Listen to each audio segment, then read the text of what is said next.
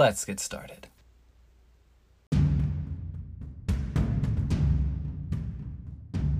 Bottom of the Smash Mountain, Season 1, Episode 32, Season 1, Finale. Let's get to the podcast.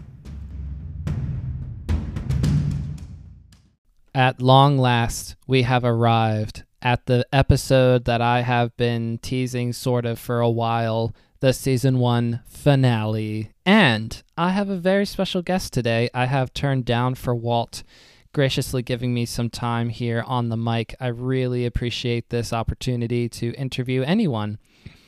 But of course, it's sort of nice when you when you interview someone like Walt who is doing pretty well and I'm so excited to hear his perspective on content, Smash and more and I'm so excited so, so, I'm excited for you to hear it too. Let's just get to the interview. and stick around for stuff after the interview. Got all kinds of thank yous and shout outs to make. Why is it so quiet? Oh, right, transition. Here we are, bottom of the Smash Mountain, and today I'm so excited to be joined by Turn Down for Walt. You can find his videos on his YouTube channel, Turn Down for Walt, including his latest video titled The Story of Apex 2015 A Splendid Tragedy. Content creator, Mario Caper, Infinite Ascension. Walt, thank you so much for joining me. I love that intro. Thank you. How you doing, man? I'm doing very well. I won't lie to you. I wrote that out so that I wouldn't mess it up. it was good. It was good. I respect it. So appreciate it, and thank you so much for coming on. This is a uh, maybe not an exception to the rule. How how do I phrase this? I'm so excited to talk to anyone who's willing to come on, and I've been enjoying speaking to people who are perhaps more behind the scenes. But the the honest truth is is that you're in the in the line in my eyes of someone who's definitely making waves out there in the in the smash community in the melee community in particular your videos are so well done and getting lots of views especially on the youtube channel and we'll continue to plug as we go and at the end but also your website recent launch if i recall correctly including merch and everything else like that that's right. Yeah. Thank you. First off, I appreciate it a lot. Um, it's uh, it's cool to be able to kind of like scale into something because it definitely did start very small, but it's growing into something like very uh, something that I would have never expected. I think, but yeah, the merch launch came with the Apex video that you alluded to in your intro. Um, really crazy response in in full transparency. I think I got way more sales in the first week than I would have expected in probably the first month of the store being open. So I think that's probably boding well for the future. There's a lot of cool uh, alternative designs and some new collections that I actually have in the works right now that I didn't release on uh, the initial launch because I didn't want to kind of like overwhelm people with too many options. I wanted to kind of have like three, four collections, call it a day, and then be able to do something like seasonally. So there's some really cool stuff that will be kind of rotating in probably around the summertime, which I'm excited for also. Something to look forward to. And to your point, three or four collections and lots of options. It's not a bad that's not a bad start at all. yeah. the yeah, fact no, that you, it uh that you were that you were thinking, you know, am I am I going too much here? And then having this wonderful response that you're talking about where you're getting a lot of people interested and actually turning that interest into into money spent to get some really cool merch and to proudly display the love for turn down for walt but also to support you. Those are all really cool things to hear about. That's awesome. Sure. Yeah. You know it's it's funny actually um, related to the video and i i'm assuming we might talk about that a little bit because it's my most recent project but as a little insider to that. Um, probably something I'll never do again in the sense that I decided to do this Apex video in conjunction with ramping up the store. So I was talking, you know, before the call, actually, I mentioned Ventus Official to you, and um, he and I were in a call a month ago, probably. And I was like, you know, this is probably one of the worst ideas I've ever had to have this massive project that I've been spending months on alongside a massive store that I've also been spending months on, like two of probably the biggest projects or most ambitious projects that could have been worked on. Uh, let's just do them at the same time, I guess. And then everything kind of built on top of each other where I was getting closer and closer to the video being done. And then I was like, oh, well, wait a second. Maybe we can do like a fun little giveaway because we're going to launch the store alongside of it because we'll be releasing the Apex 2015 collection. So we'll do uh, you know, the discount code giveaway, which, by the way, actually only one of the codes has been found so far. There's still four left in the video that uh, people have not found, but some someone did manage to find the two hidden logos to win a free item from the store, which I thought was really cool.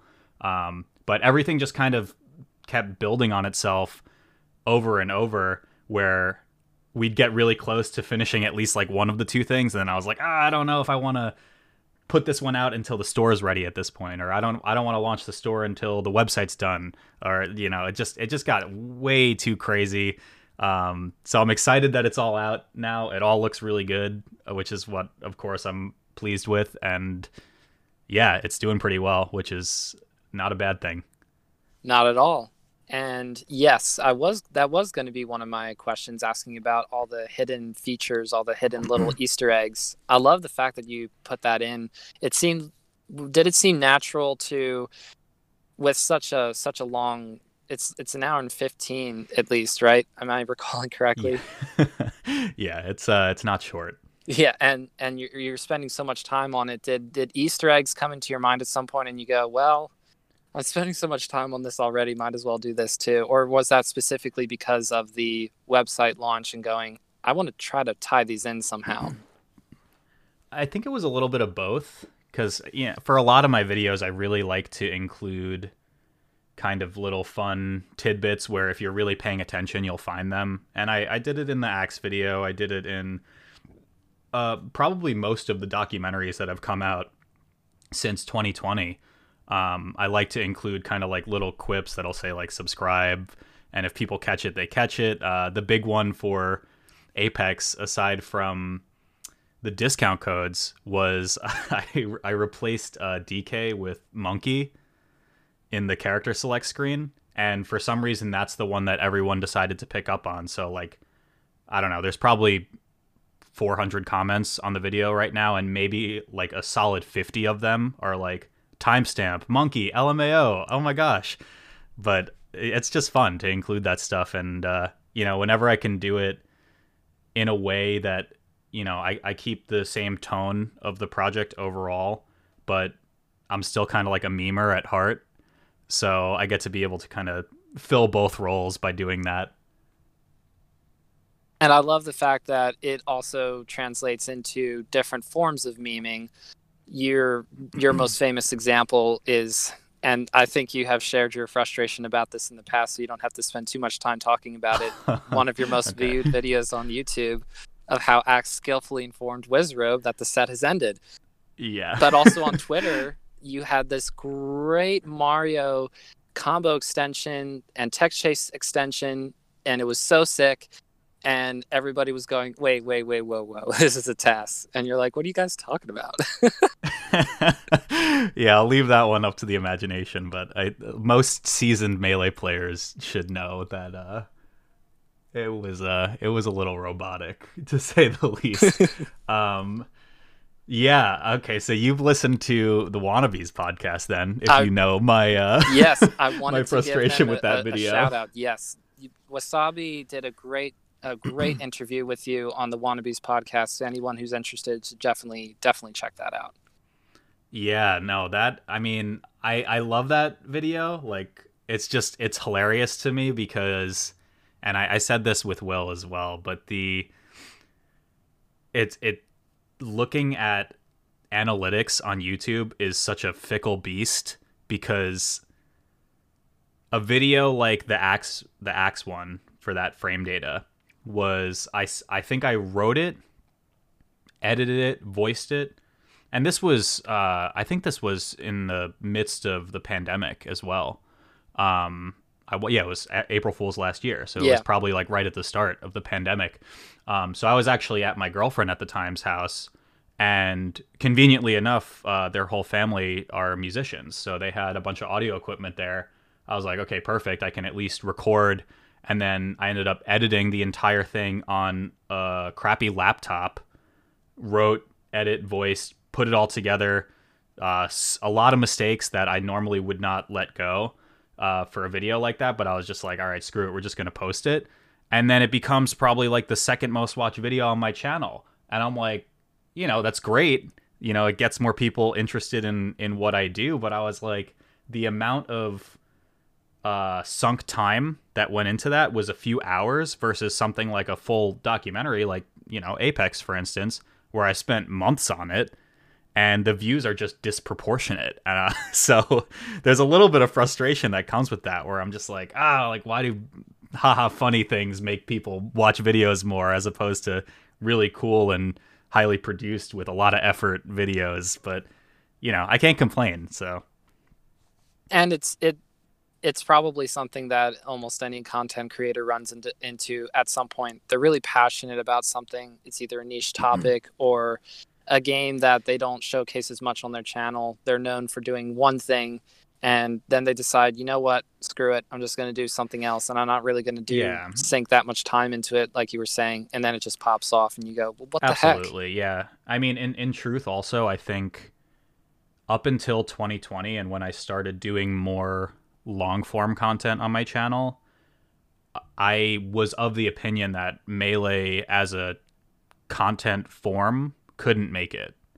And that's like just full transparency. I, I didn't think it was going to make it. I kind of was thinking about other options of uh, if I wanted to keep doing YouTube as kind of like a side hobby. And I, I do some side gigs with like travel videos. I do some weddings uh, just for videography, some cooking videos. Um, but nothing really sticks with me as much as Melee. So it wasn't really until you know the the long form content started kicking off that I realized, okay, maybe this game and this form of content does actually have legs and it can go the distance because I was, you know, I was really concerned about does Melee have staying power on YouTube? Is it possible for this game to really continue to reach an audience even 20 years later? And it's it's crazy to me that the answer is yes to that. I know what you're saying.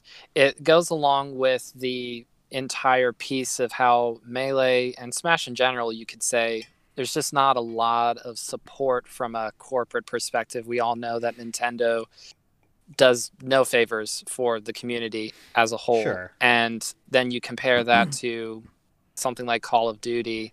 I want to give a shout out to uh, jdmh had a great interview with matt.zeb and matt's in in the call of duty league like running yep. different things and managing like the competition side of uh, all of that, which is fantastic. I'm glad that Matt's been able to turn all the esports experience that he's had into a job where he's in a field where there's a there's a lot more resources to be had. But the sure. fact that you, as someone who's making long form content for Melee, spending months doing it, and then still feeling a certain amount of support from the community itself not getting a pat on the back from Nintendo. Oh wow, thanks for showing off our game. Like that would ever happen, but but sure. from the community and that they're willing to go to the website, buy some merch, support you on Patreon, do all those things. And I and I hope to a, a less extent because there's there's no money right here between us, but just me saying you would be somebody who'd be really cool to talk to about melee and content and you know, from my own perspective, I think your videos are fantastic. So I hope all Thank that you. support, I appreciate it. I hope that all that support, both financial and otherwise, uh, continue to spur you on as long as you feel like this is something that you want to do. Because it might not be forever, but at least it is something that you're doing for now. Yeah, yeah. I think um, it's interesting. I actually, I actually drafted a tweet that I have yet to post.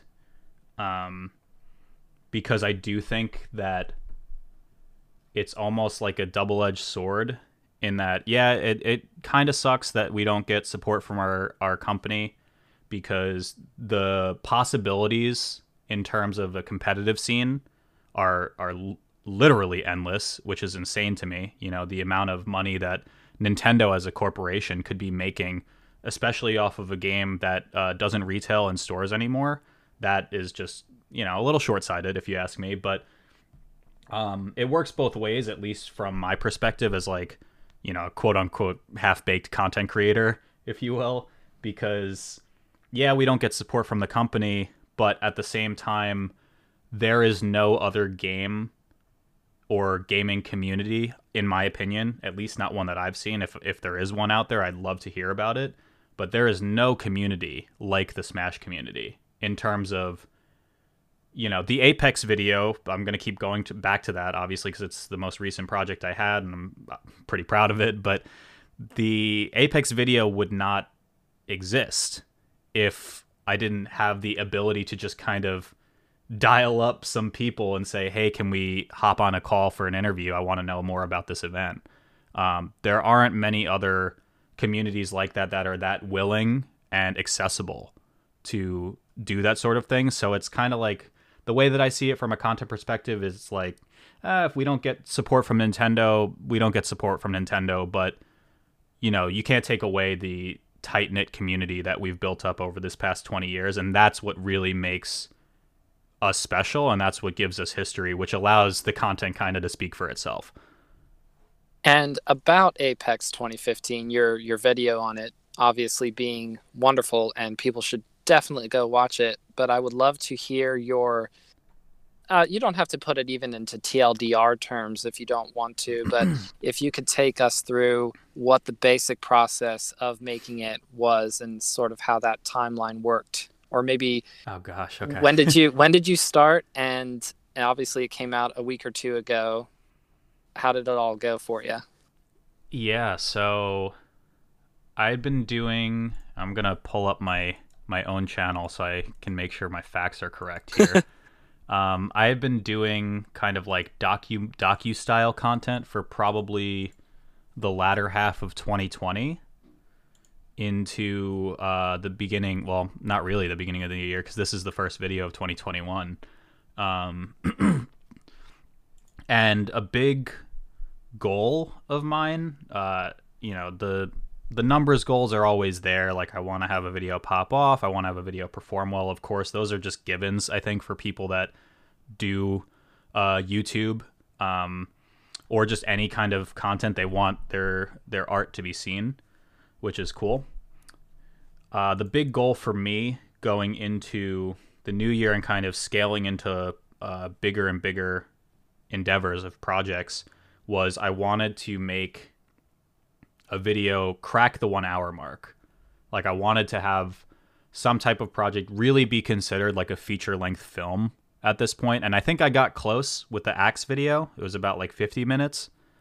But the Apex one was like, I'm going to not necessarily focus on length, but there is so much to unpack in this story that it can really be its own documentary, like a full episode length documentary, you know. Um, and of course, the the media that existed around it prior to that was there were a few YouTube videos out there that were relatively short, pretty informative for the most part. I know Alston Melee actually made something uh, that was more on like the Apex 2015 was really horribly run, and here's why.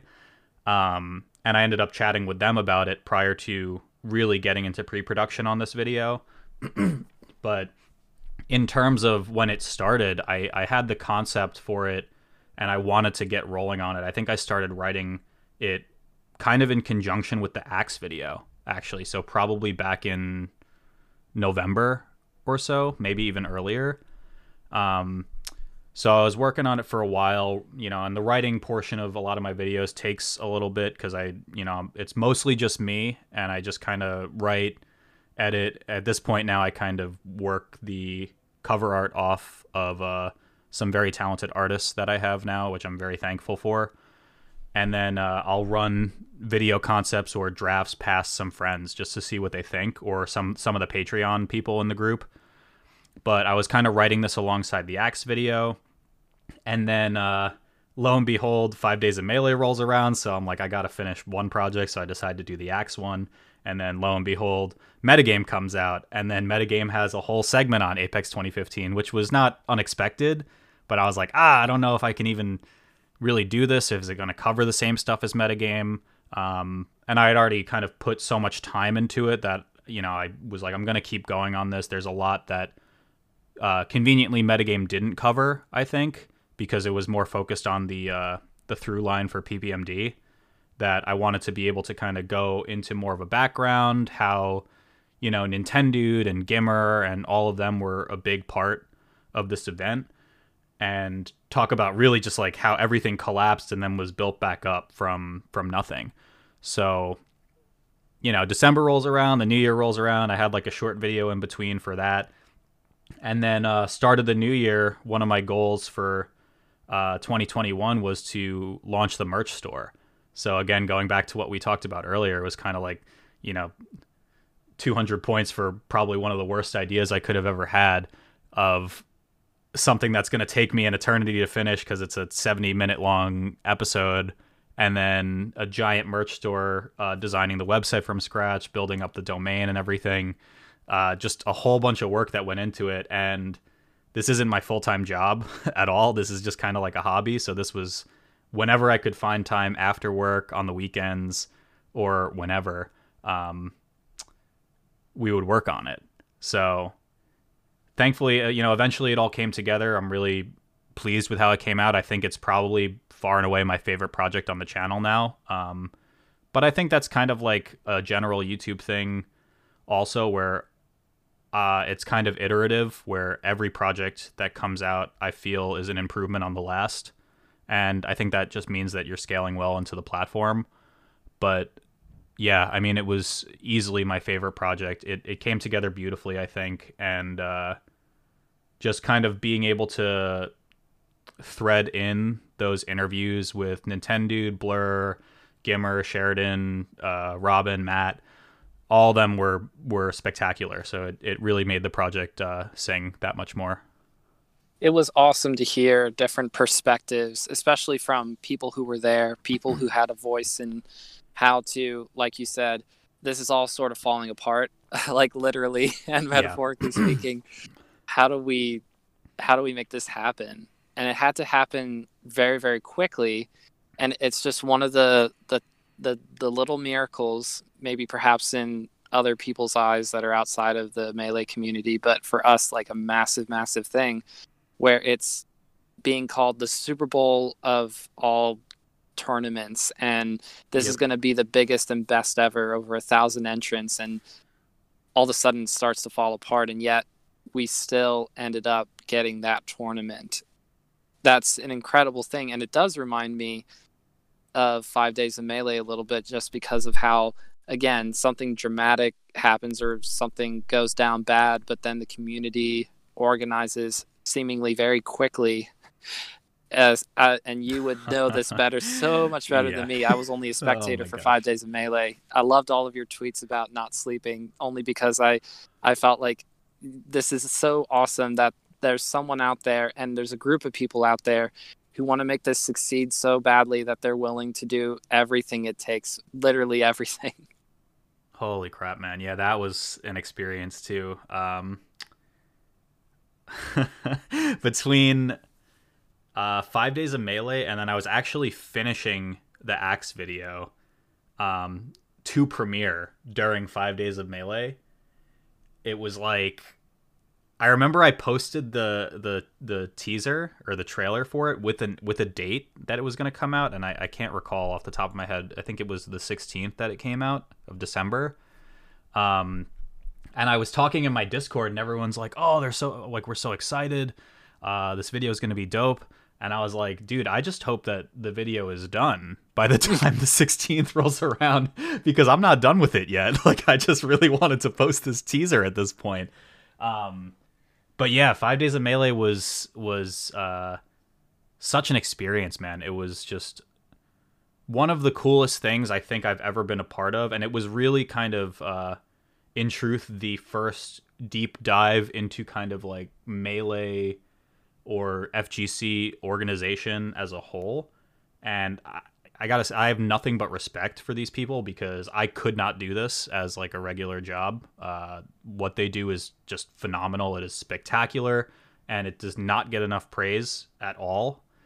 Um, but being able to kind of contribute in that way, uh, I was the creative director for that program. So basically, every piece of content that you saw, uh, four or five days of melee kind of ran through me, and uh, some of the other leads, of course, were uh, Matt, who kind of came up with the whole thing. So you know, huge kudos to him uh, for just kind of conceptualizing this whole thing. And then uh, Juna, the mainstream, again, like worked sleepless nights, amazing person, and uh, Paper Fairy as well, just a really great dude, um, easy to work with, and just completely, completely organized as well. But I remember we, uh, Matt actually reached out to me. I want to say like two weeks before the program actually kicked off. And uh, I, I, forget how we even got in contact, but th- it was the first time he and I had interacted, period. And he was like, I have this idea. I want to do a week long uh, Smash event uh, in time, kind of lumped between metagame and the LACS. And I was like, all right, cool. And originally, I, I gave him the uh, idea of Seven Days of Smash as the name because alliterations are cool. But we ended up going with Five Days of Melee because uh, seven to add on two more days to that was just going to be impossible, I think. Right. But, uh, you know, that was probably two weeks before we kind of concepted all of this stuff out. And everything just moves so quickly from there. Like the next day, I'm in a call with Juna and it's like we're talking to Juna. Do you think this is feasible for a stream? He's like, yeah, maybe. And we're like, okay, good enough for us. we get into a call with uh, Paper Fairy, you know, just as like the the guy who can bring everyone together for all this, and uh, you know, we end up talking. I think it was eleven days before uh, the first day of Five Dom was supposed to go off, and I made a Discord for it. We all talked in it, and we all just kind of talked to ourselves and we were like, is this actually happening? And Matt was like, this is actually happening. And uh, from there, it was just pedal to the metal. Um, so yeah, you know, you're right. A lot of uh, nights that I didn't sleep, it was uh, most of the leads like Juna, Paper Fairy, Matt are all West Coast. So, and I'm East Coast. So we would get on calls at like I don't know, 9 p.m. their time, which was midnight where I am. And we'd just be going at it until close to like 3, 4 a.m. my time. And then I was like, oh, well, you know, I got to wake up for work at 6 a.m. So I'll talk to you guys later. And it would just be that for basically weeks on end where, you know, I'd catch up on my sleep on the weekends. I'd message the gang and be like, listen, I got to just go to bed for a little bit because the week has just been rough. And, uh, you know, kind of the same as the Apex video. Like it just it just all comes together, and the cool thing is that the Smash scene just miraculously finds a way to be able to do this stuff out of nowhere. It always seems like that anytime something sort of bad happens, that there's a pushback of goodwill and of positivity to counteract it more or less referring to how Nintendo cease and desisted Big House 10 online yeah, for and, real. And then we then then five days of melee happened, and it's a good thing that you didn't have to start from scratch for the Axe documentary. When I saw your your your Axe documentary drop on your YouTube channel, I thought, "There's how is it possible for someone to make a 55 minute video in two weeks but i think i understood later on at some point no that that wasn't actually 100% true but a lot of work did go into that in order to make it ready for five days of melee. Yeah, yeah, for sure. And uh, you know, just in terms of the, I, I think I mentioned this on a uh, on the actual five days of melee podcast that we had with uh, Fizzi, where I said it's just it's so it's weirdly fortuitous that good things seem to happen to the community in the midst of really really bad things where you know a pandemic happened something that I don't think really a lot of people expected to go down for their 2020. And uh, we're met with Fizzi and his team giving us online melee that is the perfect solution to this issue where no one can attend in person events. And it's just like stuff like that that always really seems to kind of uh, work in our favor when it comes to the community, and that's something that, as a person who was more or less a spectator of the community for a long time, and not necessarily someone who really went to events and interacted with the community a lot, I have a lot of respect when it comes to um, the resilience of this community to kind of see everything through to the very end. And to Fizzi, it's always going to be thank you so much for rollback. It's been the best thing for a community that prides itself on having high standards for gameplay. Yep. When we first went into the pandemic and in-person events are no longer happening for a 18-year-old game at the time, I'm thinking, how's it possible? How's it possible that people like Hax who are like notorious for having very high standards for CRTs and in person and if monitors are used they have to be good they have to be like be as close as possible to be the minimum amount of lag how is this going to happen and then with rollback i'm starting to learn about oh okay so there's different ways to do online play and this is like this is yeah. something that's more possible and such a big thank you to Fizzi and the entire Slippi team. I was vaguely aware of Slippi before that rollback dropped, but Fizzi uh, and the Slippi team have been around for a little bit longer. I wanted to ask you, when did you start using Slippi for your videos? Because it feels like in some of your combo videos, there's like certain angles of the game where I'm going, are those recreations or is that literal gameplay footage that was captured through Slippi and then you start doing your thing? Yeah, uh, so a little history on my channel. I had I made uh, montages, I think like four years ago. Yes, which is weird to think about. um, like super weird to think about. Holy crap! But I was using uh, just like regular Dolphin emulator with just kind of like the debug controls to kind of like do all this cool stuff and like a quick primer on like why I was doing videos like that back then was I was really really big onto uh, League of Legends content. And uh, I came from kind of like I never I was never big on FPS games but I came from watching like Call of Duty over edits and like FPS over edit type stuff.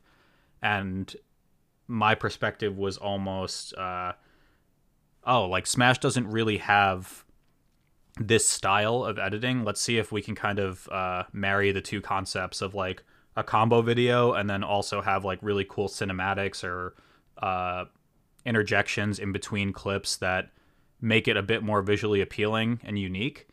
So that's kind of like where the origin of Turn Down for Walt came from, where it was like, I'm just going to kind of do League over edit style, Call of Duty over edit style, and throw it into uh, Smash and see where it comes from. Um, some of the newer videos, like more analysis driven stuff, like frame data, uh, specifically, the big one for me was actually the uh, LOD over HBox video, um, where LOD beat HBox at LACS 2, I think it was. Um, that was the first real like deep dive into Slippi uh, and replay functionality, which is, you know, again, just mind blowing to me. The fact that I could just message LOD, and this all uh, all ties back to the concept of, you know, a lot of other gaming communities. You can't just message their players and be like, "Hey, can I get your replays?" Like they won't, you know, be as responsive. Versus, I just shot LOD a message, "Can I get your Slippi replays from your set with HBox?" He sent them over the same day and here I am replaying them on my PC with like my graphics card, everything, and being able to frame by frame, being able to uh, show hitboxes, like look at all the nitty gritty on that, which really helped, I think, elevate the video to another level where uh, I'm able to kind of look at specific interactions and say like, okay, this is actually why it worked because I can see the literal hitboxes that are coming from these characters in a real time replay, which is insane to me.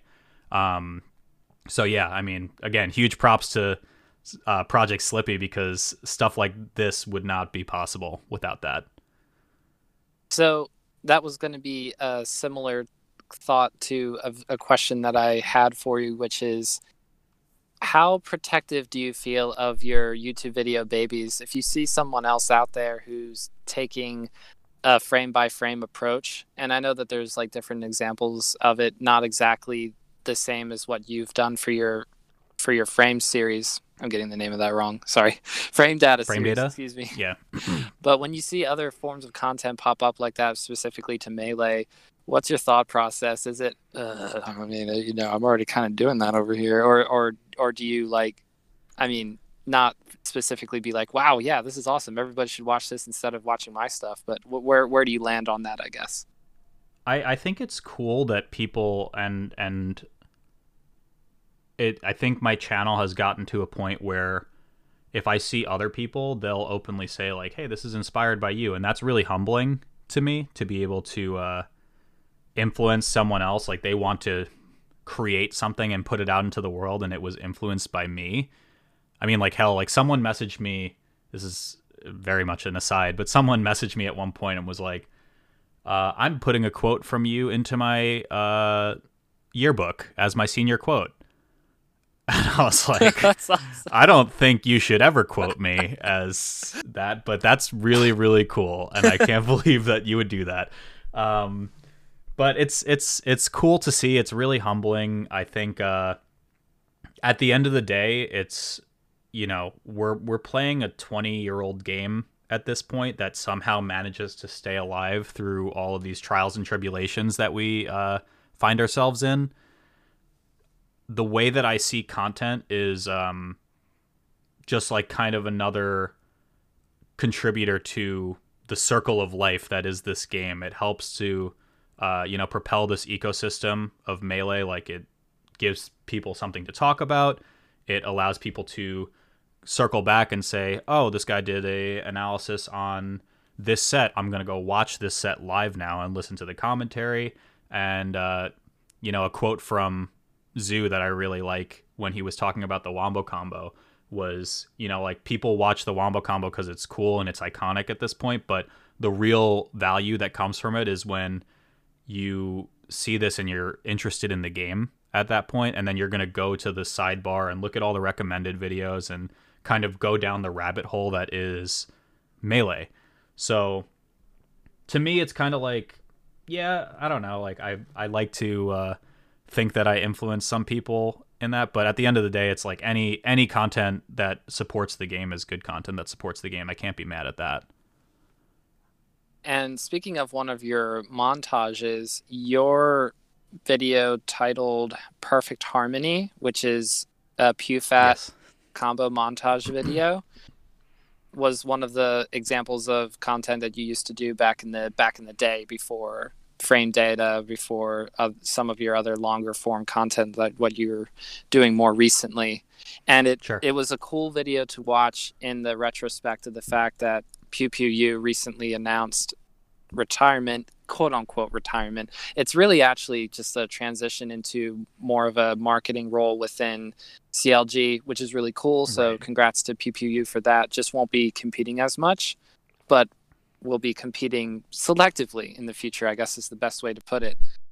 But I still wanted to, I don't know how much of a, a, a relationship is there or anything like that, or just maybe perhaps the better way to put it is with someone who's going to take a step back from melee, from competition a little bit, someone that we've all watched videos of and is a fantastic player. Like, what is your perspective on that, or what memories do you have of watching either PewFat or Pew specifically? I love Kevin. Um, the CLG gang are are very near and dear to my heart. Um, little known fact, I it, it seems like you've done quite a bit of research uh, prior to this interview. I don't know if you'd even know this, but I actually uh, my one of my first forays into true Smash content was I made the vlogs for SFAT's channel. I did not know that.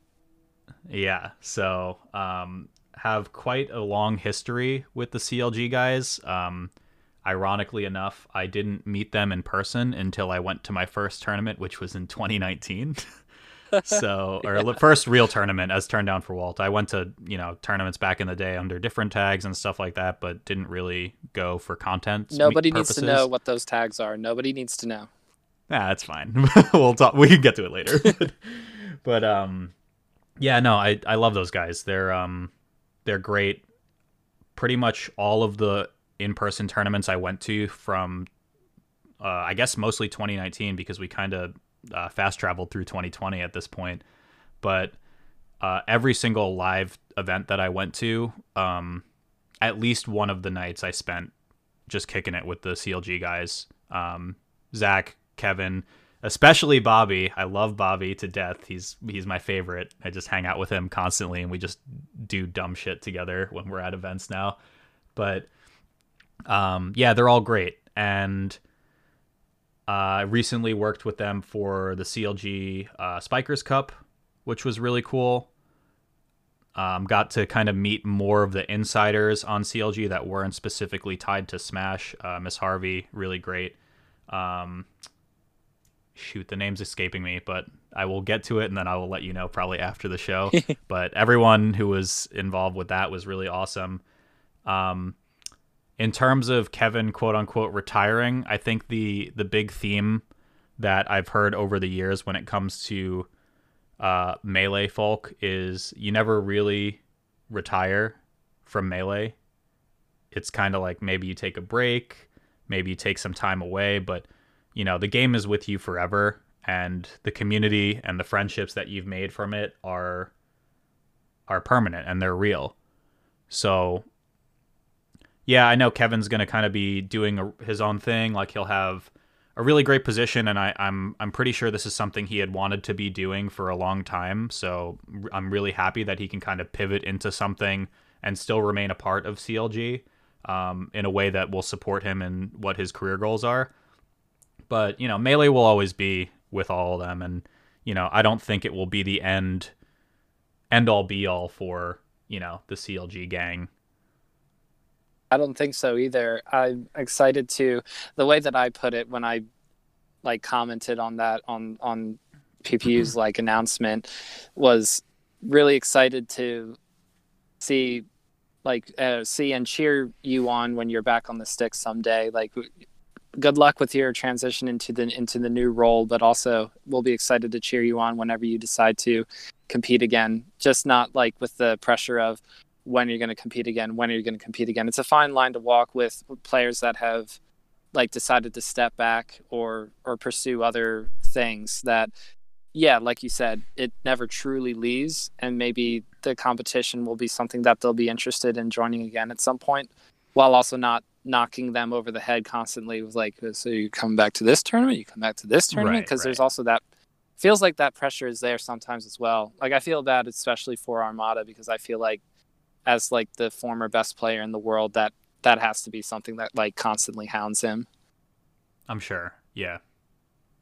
And i wanted to also say that because of the content you made uh, the influence that you have i wanted to throw a quick shout out to the melee stats pod twitter handle.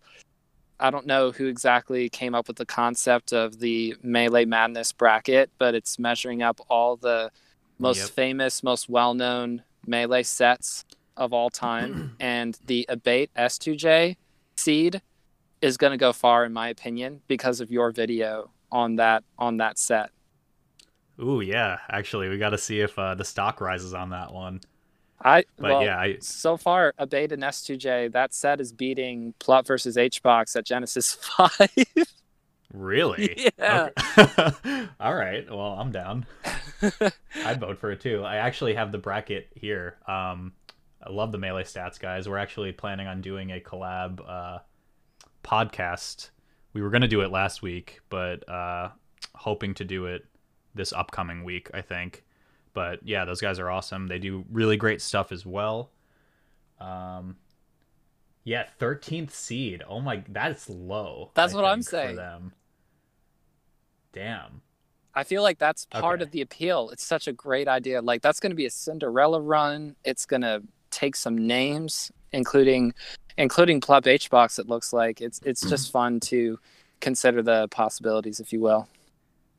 It's funny because I, I actually I'm looking at my phone right now to see if I can find it. I, I literally wrote down yeah, I have it here. I wrote in a note. This was back in a while ago. Um, make a bracket of the most memorable plays in Melee. And I was like, you know, and then Melee Stats posted this, and they do this every year. So I was, I was like, okay, that makes sense where I got that idea from now, because Yeah. like I knew I, I knew I was influenced somewhere, but I couldn't remember where. and uh, it's it'll be fun to uh, to follow. But um, sorry, not to make you spend too much time talking about other people's content. I wanted to also ask you about the Mix Up podcast. You were referring to it. You were gonna, you are going to at some point here in the near future team up with the Melee Stats crew, but you do have a podcast with Radar SSBM called the Mix Up, and you've had some great podcasts so far. Was this if I am recalling correctly, I feel like Five Days of Melee had something to do with its formation, but I can't recall correctly. What is the origin story for the mix up? Um. So, and by the way, I'm totally down to talk about other people's content because there's been a lot of really, really good uh, melee stuff recently, which makes me happy as as someone who's been you know rooted in it for a long time. But uh, we had an episode of the mix up with Toph, which was kind of our pilot. Um, either a week or two weeks before Five Days of Melee launched. So that also contri- I, I want to say it was a week before because it also contributed to my very late nights of creating stream or uh, radar made the stream overlays i was working on transitions uh, fixing my like i had a my cinema camera that i use for when i record events and i was trying to use that as a webcam and i was trying to use it as a webcam without having a cam link so it was not really working very well. But just kind of working on all of that we did our episode with Toph and then when we were slotting in shows for uh, the content week for five days of melee uh, it kind of just worked out really well that we already had the first episode so there was already a proof of concept out there. And we were like all right well if we need another hour segment let's just throw the mix up in and we'll just make it work um, off the record i kind of took a day off to do that show but it is what it is It do be that way sometimes. but yeah, no, it was it's it's been a blast. Uh, Radar is an excellent co-host. He makes excellent content as well. Uh, naturally, um, I think the two of us play very well off of each other, and it's just been a lot of fun just finding unique groups of people. Like I don't think a lot of people would have expected. Uh, I think the last episode we had before we were bringing on melee stats this week was Waffles, Blur, and Zoo and we ended up talking about controllers for like hours instead. It's a great um, podcast. which wasn't though. exactly intended, but it was. It's yeah, it's probably one of my favorite episodes so far. And again, like I said earlier in the show, uh, the same as my own YouTube channel, the way that I see the podcast is very iterative, where every episode has felt better than the last, which is really exciting. and that that most recent uh, episode i think almost it almost broke the three hour mark. I was so impressed with how like everybody was just feeding off of each other so well and i and i love that concept. I don't mind doing my own podcast episodes by themselves but you told me earlier that you were checking my stuff out just to kind of do like a, a mini research thing just to make sure you knew what you were going on you'll notice that a lot of my podcast episodes do feature somebody else where we where we talk in an interview format Sure. but Yeah. yeah uh, it's it, it always is better i feel like when you're listening to a podcast specifically if there's more than one voice it's helpful but but i think that you and radar have found that have found that secret sauce in your podcast episodes so far having other people hop in and the the way that everybody feeds off of each other it's a it's a testament to the environment that you and radar are creating when you have people on to make everybody feel comfortable to talk and then get to the point where you and radar are going so maybe we should wrap up and then talk for another 30 minutes. Yeah, no, I, I gotta give uh, a hundred percent credit goes to Radar for this. Um, he actually reached out to me and was like, "Hey, do you want to do a podcast?" And I was like, "I don't know." Um, and he convinced me and was like, you know, this is kind of something that not a lot of people are doing anymore. Um, of course, there's still melee stats. There's Austin melee. Um, the wannabes, of course, all very excellent shows, and then you are kind of coming onto the onto the forefront as well. Um, but I know like analog used to be a thing, and they don't really do a lot anymore. Um, there was Bad Melee, of course, which was a really funny one. Um, but you know, Radar kind of convinced me over the span of a few messages, like this is something that could have some uh, promise. Maybe we see how it goes, and uh, there's also the value of being able to do that live, which I think is kind of a unique thing that um, not a lot of just podcasts in general were doing. So being able to kind of make like a high production value live show that also translates back to benefit both Radar and myself, it was kind of like a no brainer at that point. And I love the fact that it's recorded live. And I think doesn't the VOD also get lo- uploaded to Radar's YouTube channel? Yeah, that's how we have it split up right now. Mm-hmm. Right. And like I said, it's a it's a great podcast. It's definitely amongst my my listen to for sure. Subscribe on the Apple Podcast. You get it.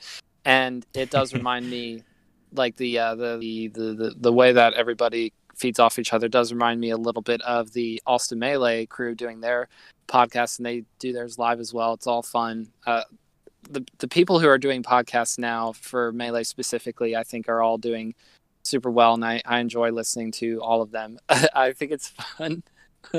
it's fun whenever the the six four mango and the six four podcasts come out. Yeah, once in a blue moon. once, once in a blue moon, but they're really fun as well. It's just more or less everybody everybody on the six four just having fun talking about uh about players and like kind of memeing on each other. It's fun. Yeah. Sure, sure. And then to sort of get in the direction of wrapping this up, you've been very generous with your time, so I don't want to uh, take up too much more of it. But I wanted to talk about your 2021 goals. This was a tweet that you made recently, and I wanted to just read it back to you here.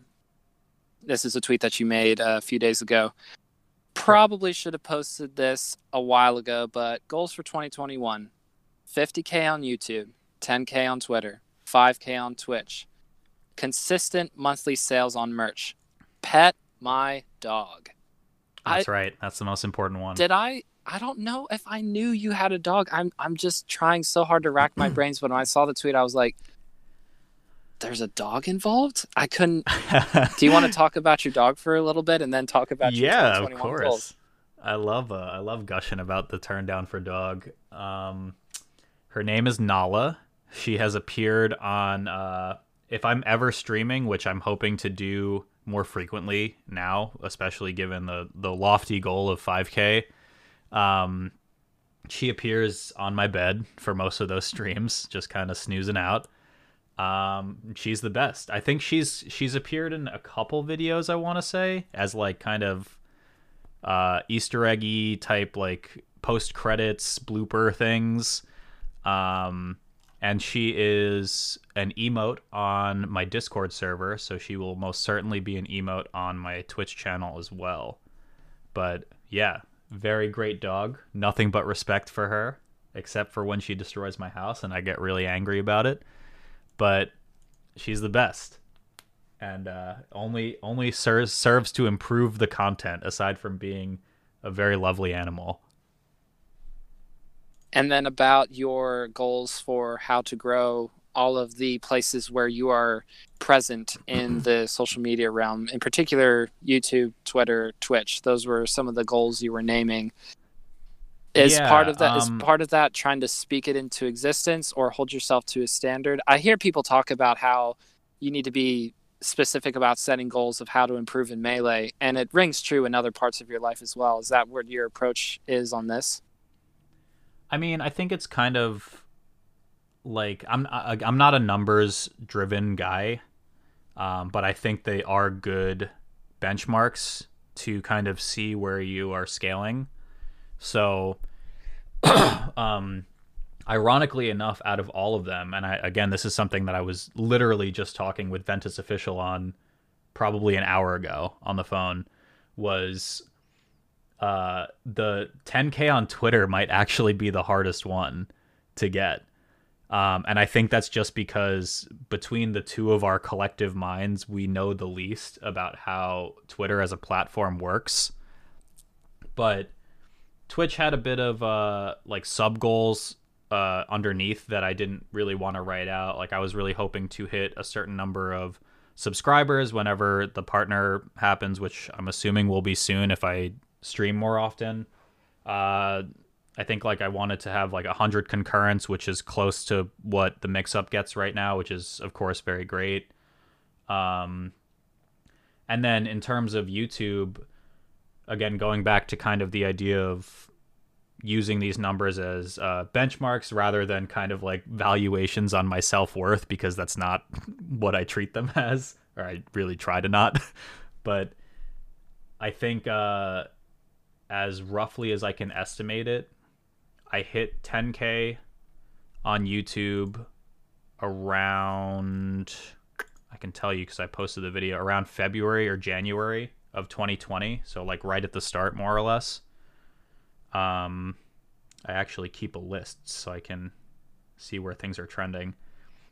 Yeah, so it was about uh, mid January of 2020. Hit 20, and that and that was kind of like scaling up for a while, where it was kind of like you know every thousand was a couple months, and then 10,000 happened. And the thing about YouTube as a platform is it's very snowbally. Like you can kind of scale up very quickly. Uh, people like Dream is like a big example that people turn to. Um, and then from January to about I think July was when I went 10 to 20, so about 6 months and then 20 to 30 took about 4 months after that, I want to say, so November. So, I mean, given the fact that the Apex video took me a long time, which obviously impacted my overall subscriber count, um, I'm a little bit behind schedule, but I think that 50k is is very doable and actually quite conservative in terms of uh, how well things were going towards the end of 2020. So it's mostly just a matter of kind of like keeping myself honest and wanting to make sure that uh, I make content that I'm happy with and I make things that uh, have value to the community, and then the numbers will come over time. It's just kind of like a big thing that I think the bigger bigger YouTubers will say is that they know that they make good content and that's not even meant in a conceited way like I know that sounds very self-serving but you know they know they make good content and uh, it's kind of just only a matter of time at that point like you just kind of have to let YouTube pick you up eventually it's no shame to be confident in the work that you do I mean, aside from the fact that I mean, I obviously agree. I think your, your content is awesome. That there's there's no shame in that, and I like that. Even though it's, I, I think that you do. It does sound like to me that there's a there's a healthy separation of of being tied to the numbers or or be yoked to the numbers. That you appreciate them for what they offer and what they are, but that that's not your entire identity. I mean, obviously you have a dog and uh, sorry didn't want to assume that the girlfriend is still in, in your life but also you have a full-time job that you work and so sure. in balancing all of that still wanting to have goals and to try to make the, the the hobby as legitimate as some as possible like that's still i mean props to you and for twitter yeah i'm I, I know that Twitter can be can be an interesting place. One one thing that I've been seeing recently, or that I've started to consider more recently, is uh, how many how many times should I try to quote unquote sell out and try to write some kind of gimmicky viral tweet, hopping on trends, sure, yeah. that sort of stuff. Do you consider that at all? Or are you trying really hard not to consider that? Like I the mean, the fourteen hundred dollar stimulus meme that's been going around. Yeah, Twitter. I don't really like keep up with current events or anything like that. I just kind of use it as a forum to talk about the things I want to talk about and have funny replies to people and use it as kind of the forum for people to see that like it's not as serious as just my YouTube channel might come off. Um, I, I mean, like I think, I think the thing for any platform and that's that's what's the coolest thing about YouTube to me personally is that uh, since I've been, you know, I, I had been making videos actually even before Turn Down for Walt uh, four years ago or however long it's been um, under another channel. It's called New Meta Entertainment, and the SEO on it, fun fact, is so bad. I talked about this on the uh, pre on the premiere stream for the Apex video. Uh, the SEO on it is so bad that if you literally type in New Meta Entertainment with zero spaces, exactly how the channel is written out, and we even have the URL youtube.com slash New Meta Entertainment, we do not appear on search. That's how bad the channel is now and so far removed from everything. Um, but I've been doing videos like as kind of like a fun side gig for a long time, and I think the the cool thing uh, about just all of these platforms, be it YouTube, Twitch, uh, even Twitter, Instagram, TikTok, to a lesser extent, um, is you kind of learn how the platform works as you uh, kind of sink your feet deeper into it. So the cool thing about again YouTube specifically for me is that I can post a video and I have like a general gauge on how well videos are going to perform at this point. And I think things like Twitter and Twitch and all that jazz are kind of similar tunes in that like I can post a tweet and kind of be like I think this tweet is going to perform well versus I think this tweet is going to flop or something like that. Um, and just kind of like learning how those platforms work and having a really strong understanding of how you can uh, use those like algorithms and whatever to your advantage is uh, is a cool part about being able to create content in general. Oh, did we lose the recording bot? In a word, yes, but editing. I love it. Yeah, so if you want to pick up from from the uh, where your what videos of yours from the past do you think would get picked up by the algorithm machine? Yeah, I, I mean, the realistic answer I think would just be like a shit post or like a funny video. Um, which I'd have to say is like the one that seems the most uh accessible to even people that don't follow Smash would be uh it's called Amazon Echo Mango Mod. I made it in 2017, I think and it was just uh, just literally voice clips of Mango over an Amazon Alexa. I saw that, but I didn't watch it um, yet. But I was like, oh, I gotta watch this before the interview tonight, and then here we are. yeah, I, I mean, I think it's probably got to be one of those like funny ones though, because like I don't know, the documentaries could come back, but those on average are gonna have much higher viewership than really anything else. So that's a tough one. I might have to come back to you with a different answer on that, but you know, off the top, I think it probably would be a probably a shit post. And then the the last topic that I wanted to ask you about is the future of 2021 Melee. We have the official 20 year anniversary of Melee coming up here in December, and no pressure or anything. I'm sure that I'm sure that this is something that is on the back of every content creator's mind. TOs, players, spectators, that there's almost this this growing quiet anticipation of the actual 20 year anniversary of Melee. What what do you think of yeah, when you think of the think, future uh, of 2021 Melee? I think uh, the first thing is is kind of going back to IRL tournaments, which I'm sure is a dream for a lot of people, and it's it's certainly crazy to think that over a year has gone by where you know, we haven't seen any of these people that we, uh, you know, cherish or have really good friendships with or what have you. Um, so that's something I'm I'm personally very excited for. I have a lot a lot of accumulated vacation time that I would like to use on going to an event eventually once it's uh, safe to do so. Um, I know you had an interview with JDMH. Um, I can't talk about too much, but if you spoke with him uh, candidly, he might have told you about some things that are in uh, the just, works. Just minor, you know, it's not a big deal to anyone listening. Just don't don't get yeah. don't get too concerned about it just yet. um, I'm I'm working with him uh, kind of closely on that right now, just helping him with uh, directing and whatnot when it comes to uh, a pretty ambitious and fun project that only someone like JD could do, in my opinion. He's just an immensely talented human being, and uh, let's go, JD. Death. Um, but there's yeah, uh, I think the the big thing about this year is kind of like this resurgence again of the community and it's like it's not just kind of like we're going to finish online tournaments and then just pivot completely back to in-person events because there is just a wealth of untapped potential even now with online events to be able to make them accessible for new players, accessible for regional players that can't travel all the time. Um, a regular event, it's regular content for our top players, it's regular content for people like me who make stuff based on these events.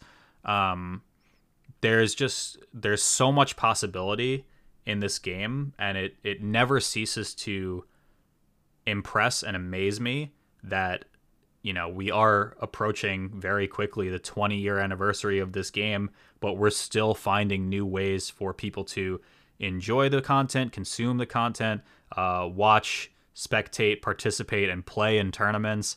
There's you know there's really no end to what this game and this community can accomplish in my opinion.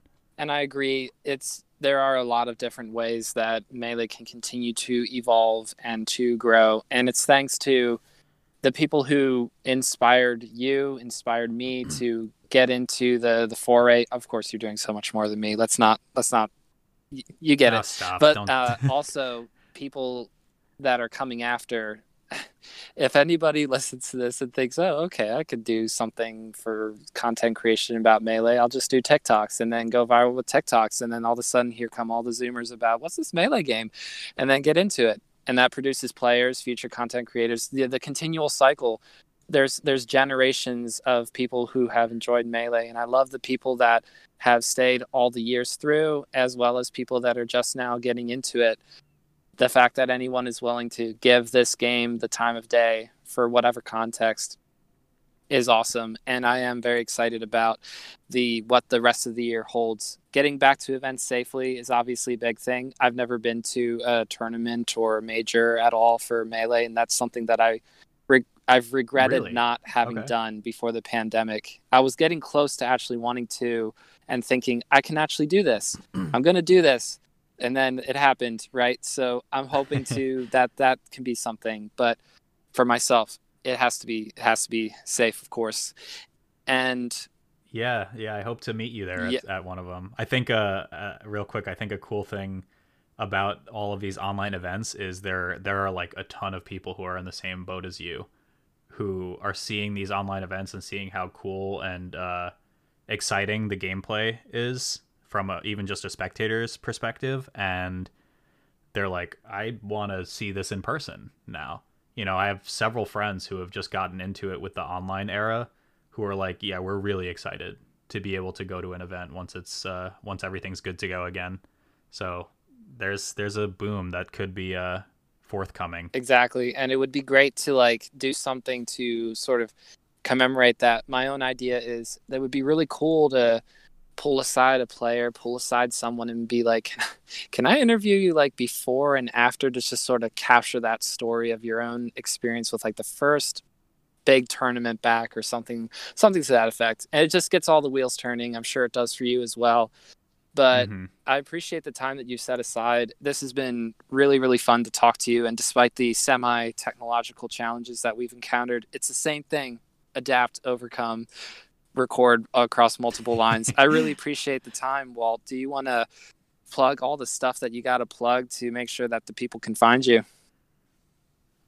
Oh boy, yeah. I mean, uh, of course, thank you, big thank you to you. You're doing um, a really, really phenomenal job with it. Uh, you've been posting episodes to this like crazy, man. Like, I was, uh, I was just telling a friend about it, and I was like, yeah, this guy has like, and I could be totally off base with this number, but I was like, yeah, like 40 episodes already, or like some large number that I wouldn't have expected for uh, as new as your show is. So, you know, big props to you. You're doing a really great job. The stuff that I was able to listen to over uh, today and earlier uh, is is really great. It's really really great, and you have a lot of really cool guests that you can bring on that have a lot of unique perspectives. So I'm excited to see where you go with this for sure. Um, in terms of where people can find me, it is uh you know gotta gotta bump those numbers up somehow. You know what I'm saying? but the uh, youtube.com slash turn down for walt uh, the same across basically everything twitter turn down for walt twitch.tv slash turn down for walt i'll hopefully be streaming there on like a kind of more semi-regular schedule i have a few content ideas that will hopefully translate well to live streams and i'm considering doing some kind of like just chatting editing streams to kind of just hang out with the community and show people what is in the works coming up in the future. Um, and then uh, patreon.com slash turn down for walt if you are interested in supporting for basically no reason. And then turndownforwalt.com if you're interested in supporting and also getting a t-shirt out of it. That'd be pretty cool. But uh, yeah no it was it was an absolute blast man. I i really appreciate everything you've been doing and i hope to see you grow from here I appreciate that. Thank you so much for coming on, Walt, and hope that you enjoy the rest. Wait, uh, that's a sign off for the people after I, these interviews. Well, I hope that you enjoy the rest of your evening. You get it. Thanks for coming on. Thank you again, man. I appreciate it. Why is it so quiet? Oh, right, transition. You made it, and now it is time for Shout Out City. Let's go ahead and shout out the names of all the season one guests of Bottom of the Smash Mountain. Thank yous and sh- big shout outs to Blake Wall, Joel Espenshade, Jen Wall, JD of the Wannabes podcast, Patty of Austin Melee, Ryan of Austin Melee, Dark Horse, Matt Zeb, Jeremy Wall, JDMH underscore, Pat, my cousin Pat, LSD, Ted of Austin Melee, Echo Storm, Doodle Dudester, Mike of Austin Melee, Brentos, Jesse, aka Bob J. Bobison, excuse me, David V. Kimball, Seth loves to talk, Gimme dat wheat, Fan Chris, and Turn Down for Walt thank you all so much for coming on to my little podcast thing here. We are growing and building all that stuff, I guess, but I really appreciate all the time that has been made. So thank you so much to all of the season one guests. Looking forward to season two guests and looking forward to beyond, I guess. I don't know. I've said too many words. This is not going to fit into a Twitter segment. I want to get everybody tagged. You get it? Thank you all so much. I have some more things, but I'm going to think about it and then record another segment. So, yes, that's what I was going to say. Before we get you going here, do you want to hear the music for season two? Of course you do. We're going to use that as the outro. We are going to use the intro as the outro. and we're going to retire my daughter talking to everyone and explaining what different sounds are for different animals. We're going to retire that, and I'm going to play you the intro for season two as the outro. So enjoy that. You'll get to hear that a lot more moving forward. Season two drops Thursday, and you check my Twitter where I will post the logo, but not the whole thing for you to see. Not yet. That drops Thursday, but I'm going to do like a zoomed in something or other. So check out my Twitter at Cypher003 or just look up hashtag BSM pod. You'll see me. Don't worry about it. You got it. Let's get you going here. Catch y'all later. How about that? Oh, right. And also, it's called Travelogue.